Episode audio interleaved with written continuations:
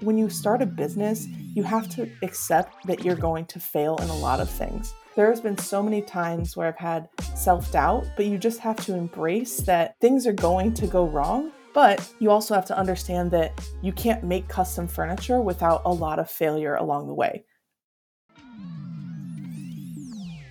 Hello and welcome to Building a Furniture Brand with Ethan Abramson, the show that talks about the business behind the furniture business. On this episode, I sit down with Alyssa Timmer, owner of the furniture company AT Timberworks. Excel sheets and board feet. Alyssa has experience in both. As an accountant, she spends her time going over other people's numbers. So when it comes to her own furniture company, she does the same, keeping records as detailed as her builds. And by focusing on both the number side and the building side of her business, she has been able to take a new company and grow it into the profitable undertaking that you see today. So follow along as we talk about balancing two full-time jobs, finding a woodworking community, what the numbers can tell you, and much more. So let's start the episode and hear about Alyssa's journey in her own words. My story starts a lot like people that I've met online where I had a need for a piece of furniture and I thought I could just make this myself. So we had bought a house in Cleveland in 2020. It was very soon after COVID started. And I really wanted a live edge desk for my office. I was working remote. I still am working remote to this day. And I wanted that beautiful, dark, very natural looking desk with the standing capability. And after buying the house, we just didn't have the funds because I know that they are worth a lot. And now I'm charging that much. So it's kind of full circle. And so I made that desk and I thought, wow, that was really fun. And I've always been super crafty. I love working with my hands. So I decided to try epoxy because I had seen it online. It's very trendy, especially in the 2020 timeframe. So I made a desk for my sister with her school colors. She's a college coach, and that kind of kicked off everything from there. Once you post a picture, everyone is asking for something. And I just started trying new things. I started building plant stands, any kind of furniture I wanted at my house. I did a built-in headboard with floating nightstands for our master bedroom. And that is what led me to founding AT Timberworks in August of 2021. So after that, I started taking formal orders and have made everything from different kinds of cabinets and tables and desks. I really enjoy making bigger furniture, but I also make a lot of charcuterie boards and cutting boards because they sell really easily, especially for events and things like that. The story of your start is one that a lot of people have, and no knock on that. Having a demand for something really puts you in that mindset of making it. And entrepreneurial people and people who want to work with their hands, they find that that's an outlet that they might not have known existed. But once they start down that road, like you did, and like a lot of other people do, they find that it's exciting and they want to do it. And if they're lucky enough and they work hard enough, then they're good at it and they can start a business doing it. And that is as good a path to having a furniture company as anything out there is. So it's definitely a start that we've heard before, but for you, it's the right start. Yeah. And the bonus to that is that I still do work full time as much as I would love to make furniture full time. It gives me that sort of cushion that I can fall back on where woodworking is still my outlet, even though I am running it as a full-time business.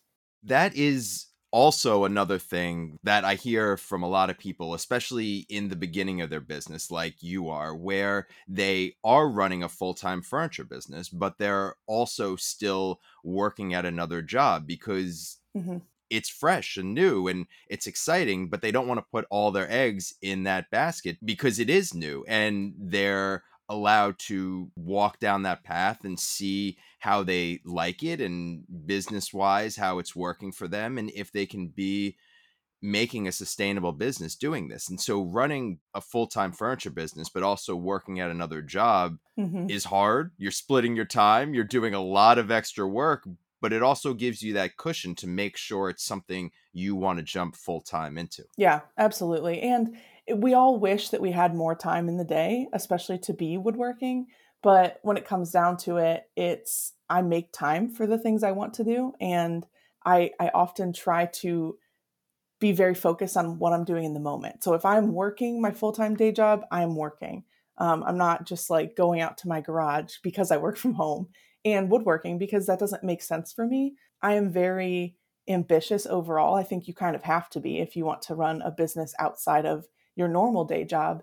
And so I have all of these aspirations, both in my career and for my woodworking business. So I try to keep them very separate and focus on what I'm doing in that moment. You said that when you first started, you posted a picture. And once you post a picture, everybody's rushing to your door and saying, oh, this is so exciting. I want you to make something. I want you to make something. And that initial rush is great because it's exciting for you. It's exciting for other people. And you can start taking orders. But once it becomes an actual job and people see that you're doing this repeatedly, the shine of it wears off a little bit and people say, oh, this is what you're doing. And they might not be banging down your door like they were in the beginning. Yeah. How are you keeping the jobs going? How are you keeping clients coming in now that the first rush has subsided and you're actually doing this as a business? Yeah. I actually get asked this question quite often from family and friends, but also from other people in the community, especially people local to me. Really, it starts as word of mouth.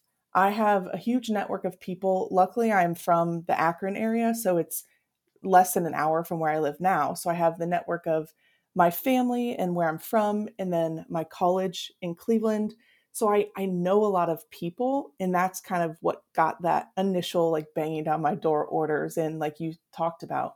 But now a lot of it is keeping up consistently with posting things like, hey, I'm still making things. My skills are getting better every day. Here's examples of the things I've been making. And it's really just getting that marketing out there. And it's not formal marketing. It's a lot of social media, as most of us are nowadays.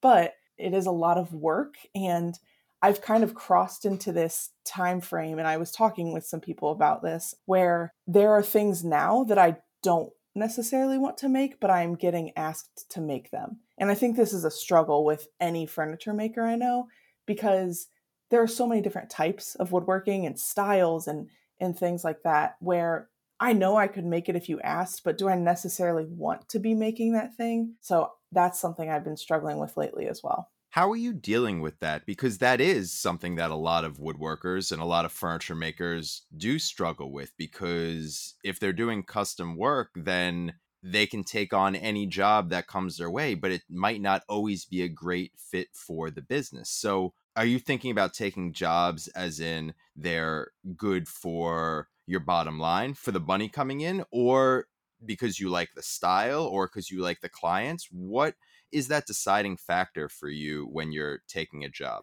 I think it's a combination of the three things you just mentioned. So of course, money is a factor. It costs money to run this business. Just because I also work full time, I still have to consider the cost that's coming out of my woodworking business. It's hard to say no to people close to me, especially my family. So those I typically will always say yes, because I love them and I want to make things for them. But I also think about the future opportunities. So for example, I have a interior designer that I work with quite often. I've made custom furniture for her, and now that has opened doors for her to bring me clients. So in this instance, I want to keep that relationship positive. And I'll be honest, if there's something I can't make or I can't meet the timeline, because a lot of designers will have a shorter timeline, but I think about how that can benefit both of us in the future.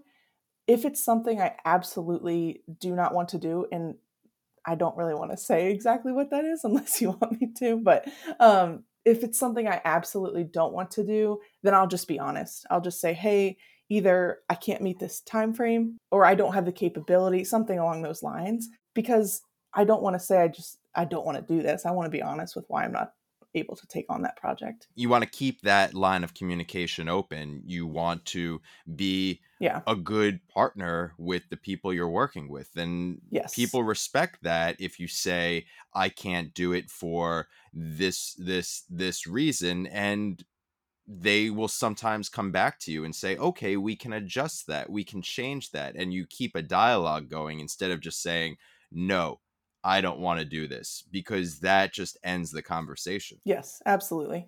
And I think there's an element of weighing all of the factors, the bottom line, the relationships, the desire to make that thing, because maybe it's something I've really been wanting to make. I have this media stand I've been really thinking about and like designing in my head. It's like weighted. So if it's a good money, but I don't really want to do it, then maybe I won't take it on. Or if it's not a lot of money, but it's a great project I want to do, I'll kind of weigh it that way, if that makes sense. It does. It makes sense. And it especially makes sense for you as not only a newer business, but also a business that you're working another job. So it's not your 100% sole income for you. And you can be a little bit more choosy with what you're doing. And the situation you find yourself in gives you that opportunity to really find your voice. You don't have to take everything on because that's your only paycheck. You can decide where you want to fit in this industry. And then as you move forward and find that path that works for you, then you can go out on your own and do just that and understand exactly what you want to do after trying out different things and different opportunities. Exactly. And that's how I feel as well. I want to, I have that benefit of being able to be a little bit choosy because I don't have to rely on the income, even though I still am trying to build a business. But I am also, the last few months, I've been evaluating where I want to go in the future. So that has an effect on what I take on and what I don't. What does the process look like when a client comes to you? And there's obviously different ways. There's interior designers and there's friends and family. And then there's just clients who find you off of social media or their referrals. So there's a lot of different types of clients. But what is a standard conversation look like from when somebody reaches out and says, I want a piece of furniture? And then how does that progress down the line to actually building the piece for that person? So I'm actually still trying to get a definitive process in place. I've been kind of ad hoc with it. So like you said, it can come in from different avenues, social media. I have a website where you can submit an inquiry with information on what you'd like. And a lot of times people will text me if they know me.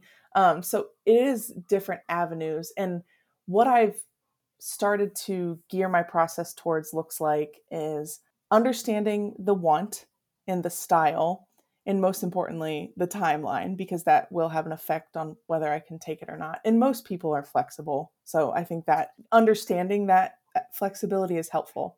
I will then explain to them my thoughts on the design, and that's just casual conversation. It's nothing formal. I will then start to calculate how much I think it will cost me, and then I can provide an estimate for that person because I want to make sure it is within their budget. It's important.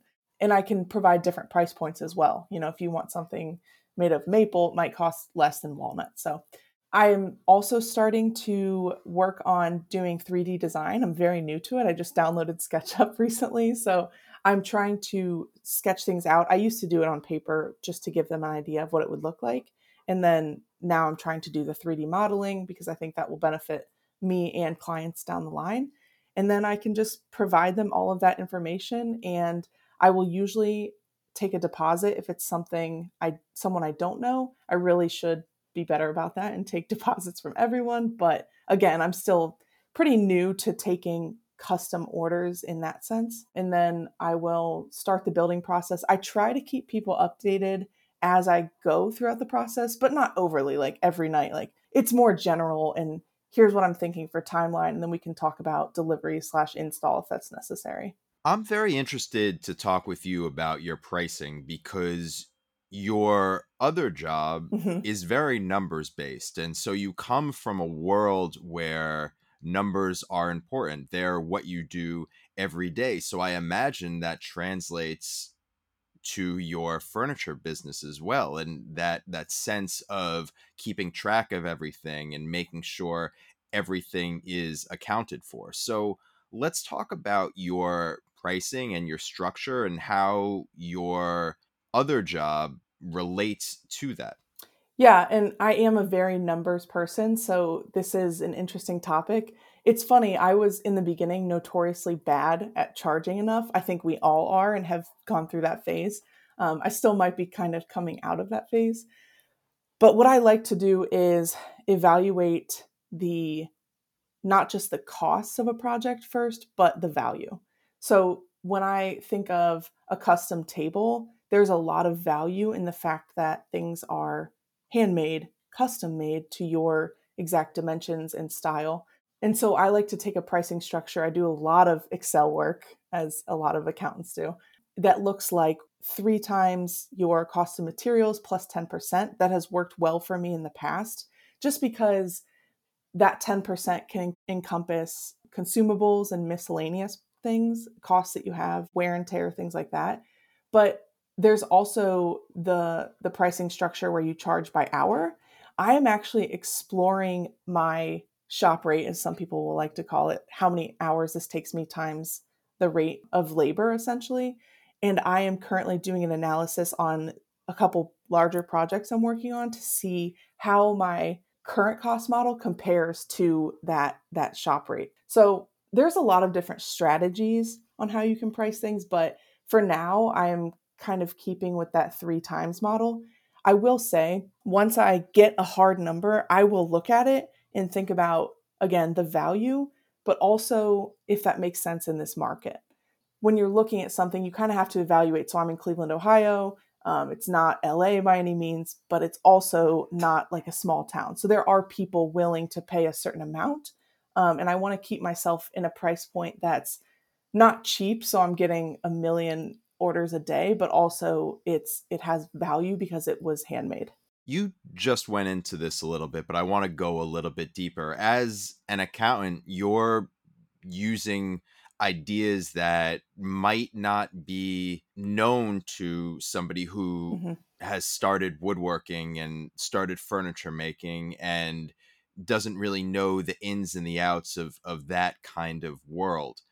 You're saying words like you're running an analysis and you're doing a cost model. Can you talk more on that and what that actually looks like in a real world situation, what you're doing to take information from a project to put it into your computer model and figure out exactly what you're supposed to be charging and where your numbers are?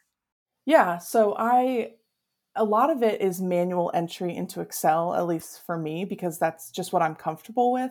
But I will create a formula, and if this isn't something that's common knowledge, there are so many good YouTube videos on how to do Excel formulas. Just like anything, YouTube has a lot of the answers, but this is something where you can enter different values. So at its very base level, there's cells where you can enter every single cost you have. So for example, I'm working on a really large live edge bar top. There are costs that are very obvious. So you've got the cost of the wood slabs that I bought. That's an easy cost to put in there, but also the amount of star bond that I've used and other things like that. So you have to consider every single thing that you're using. A lot of sandpaper. Those are the consumables I mentioned earlier. And then creating a formula. So you can create a formula that will give you different price points. When you add a formula, you can play with the values. So in Excel, if you type in a different number, it can change the outcome of the formula. So you can kind of play around with that. So for example, I have a current quote that I'm working on for a hallway console table or a foyer table. And she was talking about, well, I want to see different price points. Okay, so I can put all of the values in there that I know the costs that I know that I'm going to have, but also you can consider different costs of wood types or sizes. So of course, board feet that you use will be less. So you can play with that and get kind of analyze what price point you want to be at in that person's budget. You also bring up a good point where pricing for a piece of furniture isn't always dependent on that price that you're doing for that one client. if you're keeping track of every single project that comes your way, and you're looking at the amount of auxiliary materials like glue and screws and finish, and not just the main lumber, and you're keeping track of all that, then you have a roadmap of what your projects look like. And you can say, when you're pricing out a new piece, you can look back and say, this has a lot of these elements of that project. This has a lot of these elements of that project. And you can get better numbers than just coming up with new numbers for every single project. Having that library of projects that you already have and having it written out very easily to see makes your new pricing so much easier. Yes. And also, you can look at your market. So that when I talked about evaluating your market and doing an analysis, you can research in your area what someone else might be charging. You don't necessarily have to copy that, but it gives you an idea of what people might be willing to pay. And understanding the area that you live is very important. When you talk about having those past projects saved and the analysis on the numbers there, I think what's important there is I get a lot of repeat clients. So I need to be sure that I'm managing the price. And of course, our prices change over time, but it's all about, for me, it's like managing those expectations. So someone that I had a client in the very, very beginning of my business, I just explained to them that I don't tell them exactly like breaking down the price, but I kind of explain like my business has grown and things that have changed. And that's why you might feel like this pricing is a little bit higher. And 99% of the time, people understand. They see the value in something that was handcrafted. It goes back to that communication and how being upfront with your clients about the stuff that you should be upfront. You don't have to give them all of your pricing. You don't have to give them that full back end of it, but being upfront with them and explaining the situation, especially with a smaller and newer business, that helps to not make a friendship, but make a connection that becomes an easier relationship to have with the client. Yeah, absolutely. Because people like to be informed and they appreciate communication is what I've found. We've talked a lot about numbers, and we talked a lot about numbers because honestly, there's not a lot of people in this industry that really go into the numbers. And it's something that needs to be done more, because building is one side, but the business is just as much or more important than the actual building. So I appreciate you sharing that number stuff, but we're going to jump to another side of it. And it's a little bit more furniture wood-wise, and that is sustainable forestry and making sure that your work is sustainable. And that is a great ideal to have, because we are cutting down trees as furniture makers and we are using natural resources, and we need to keep that replenished as much as possible. But it's also a hard thing for a new business, because you're working with a nonprofit, the National Forest Foundation, and a portion of your sales are going to that. But that also means that, just like it says, a portion of your sales are going to that. And you have to balance a company where you're trying to make money and you're trying to make as much money as you can on each sale to make sure you can make a sustainable business. But you also want to focus on your ideals and having sustainable forestry. So how are you balancing that in your own mind and in your books when you're actually selling to a client? Yeah. So this, I'm so glad you brought that up. This is so important to me. I think that setting that in my books up front, I have a specific percentage that I use to calculate essentially like philanthropy. So essentially, I want to make sure that it's not built into my pricing necessarily. So I'm not upcharging to be able to donate to the National Forest Foundation to plant trees, but I am setting that expectation up front in my mind, and it's built into my formulas like I was talking about before. So that way, when it comes to the end of a build, it's not like I'm losing money. It's valuable to me. And like you mentioned, keeping sustainable forestry for generations to make sure that people can enjoy our forests and nature and woodworking down the line. So how I do that is I actually, like I mentioned, I have a set percentage that I donate. And at the end of every project, I have a card that I write how many trees it donated. So I can calculate based on my percentage and the cost of the project that how many trees they will donate. And that is a really cool way to connect people with my values and my mission. They love to see that. And I like to write the forests where it might be planted. And it starts a conversation, right? They're like, they feel like they've given back. And so do I. So it's a great way for me to give back to something I really care about. It's your tagline, custom woodwork and sustainable forestry. So it means a lot to you just as much as the actual building and client work, being able to give back to something that's important and sticking to that and making sure you build that into your, not only your pricing, but also into the core of your business gives you that peace of mind every time you're building a piece of furniture. Being able to see the progress over time, in 2022, we donated 320 trees, which I think is amazing, but that's just me because I love trees. And I've been thinking about how I can better put that on display because, like you said, it is part of my core values and I want to be able to see that every day. I think about it, but I've been kind of brainstorming. Maybe I can hang something on the wall in my shop with a tracker, something like that. I've seen people use trackers for follower counts or subscribers, things like that. So it sparked my idea of tracking trees donated. I love that idea. It feels like a much more genuine thing to do with the tracker. Yeah. So I'll be hopefully making something for that soon.